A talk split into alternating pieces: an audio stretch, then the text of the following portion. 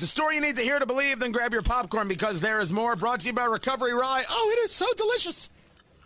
It is the rye whiskey you have been dreaming of. Don't forget to drink responsibly, people. Use it in your Manhattan. Use it on the rocks. My gosh, thrilled with it. Helps the Indiana Restaurant Lodging Association with proceeds.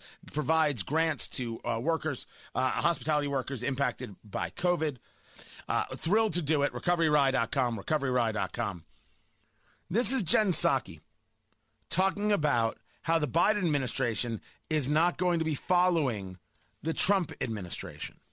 Again, uh, I would say that we are not following the same tactics of the prior administration. Uh, we, uh, the president has reinstated humanitarian assistance uh, and security assistance to the Palestinians. That's something that was stopped back in 2018, and we felt was uh, not a constructive action by the prior administration. Aside from putting forward a peace proposal that was dead on arrival, we don't think they did anything constructive really to bring an end to the long-standing conflict in the Middle East a remarkably ignorant comment from Jen Psaki. And if you don't understand what happened, well, then you don't understand what happened. So maybe I shouldn't call her ignorant. Maybe I should help. What's the expression they use? Oh, yeah, let me educate you.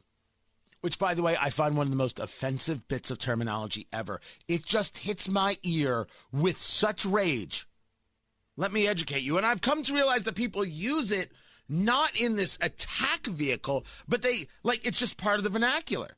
It just, oh, oh, it hits me with such disgust. Let me educate you. Oh, damn. I wasn't educated before? You mean you mean you want to share your thoughts with me? Okay, that's what I've come to take it as what it means, if only to allow myself to sit through the conversations. Of course, the Trump administration did many constructive things in the Middle East. The Abraham Accords being amongst them. I had some fool, I actually had to block him uh, on my Facebook page. A, a long time troll, but every now and then he's trying, but a long time troll who referred to uh, the Abraham Accords and working towards peace in the Middle East as Jared's folly, meaning Jared Kushner, the, the son in law. I said, okay, we're, we're, we're, we're done here. The Abraham Accords are of value because they set up a new paradigm within the Middle East. The normal paradigm in the Middle East is, hey, you've got all these nations hating on Israel, and if only Israel would, would give the land back to the quote unquote Palestinians, then you'd have peace. You got to solve the Palestinian question. You can't solve a question where the answer is Hamas and a terrorist organization funded by Iran to kill Jews. So you, the Abraham Accords, they say, hey, let's change the paradigm. Create relations with Israel We'll figure out the Palestinian stuff later. And the UAE said okay, and Bahrain said okay, and Morocco said okay, and so was it Sudan said okay. Because Israel is there, it's there to stay, it's not going anywhere. It's the same thing I say uh, to school districts regarding parents and critical race theory. The parents aren't going anywhere. They're in charge, not you. Your job is to listen to them. They don't want this hate being taught to their kids, and they're going to keep showing up at your board meetings and keep showing up at your board meetings, and they're going to get louder. My gosh, you better start listening now. By changing that dynamic, you change the possibility of what's possible.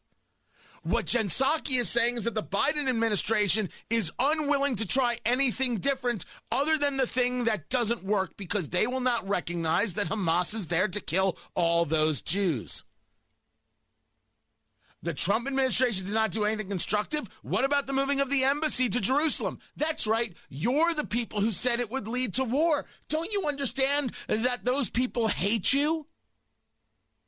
They hate you. They already want the Israelis dead. They already want the Jews dead. They already hate you. What does it matter if you move an embassy? Oh, it's going to start a war. So what? Jerusalem's the capital of Israel. That's where the embassy should go. They are so fundamentally off base, and they're telling you this is signaling to you as clear as day. They're not prepared to do anything. They're okay with Israel getting wiped off the map. It, it, it ain't because I say so. It's not because I'm just some reactionary. They're telling you. These people who don't understand what the Trump administration was able to even attempt, that might be the worst bigotry of all.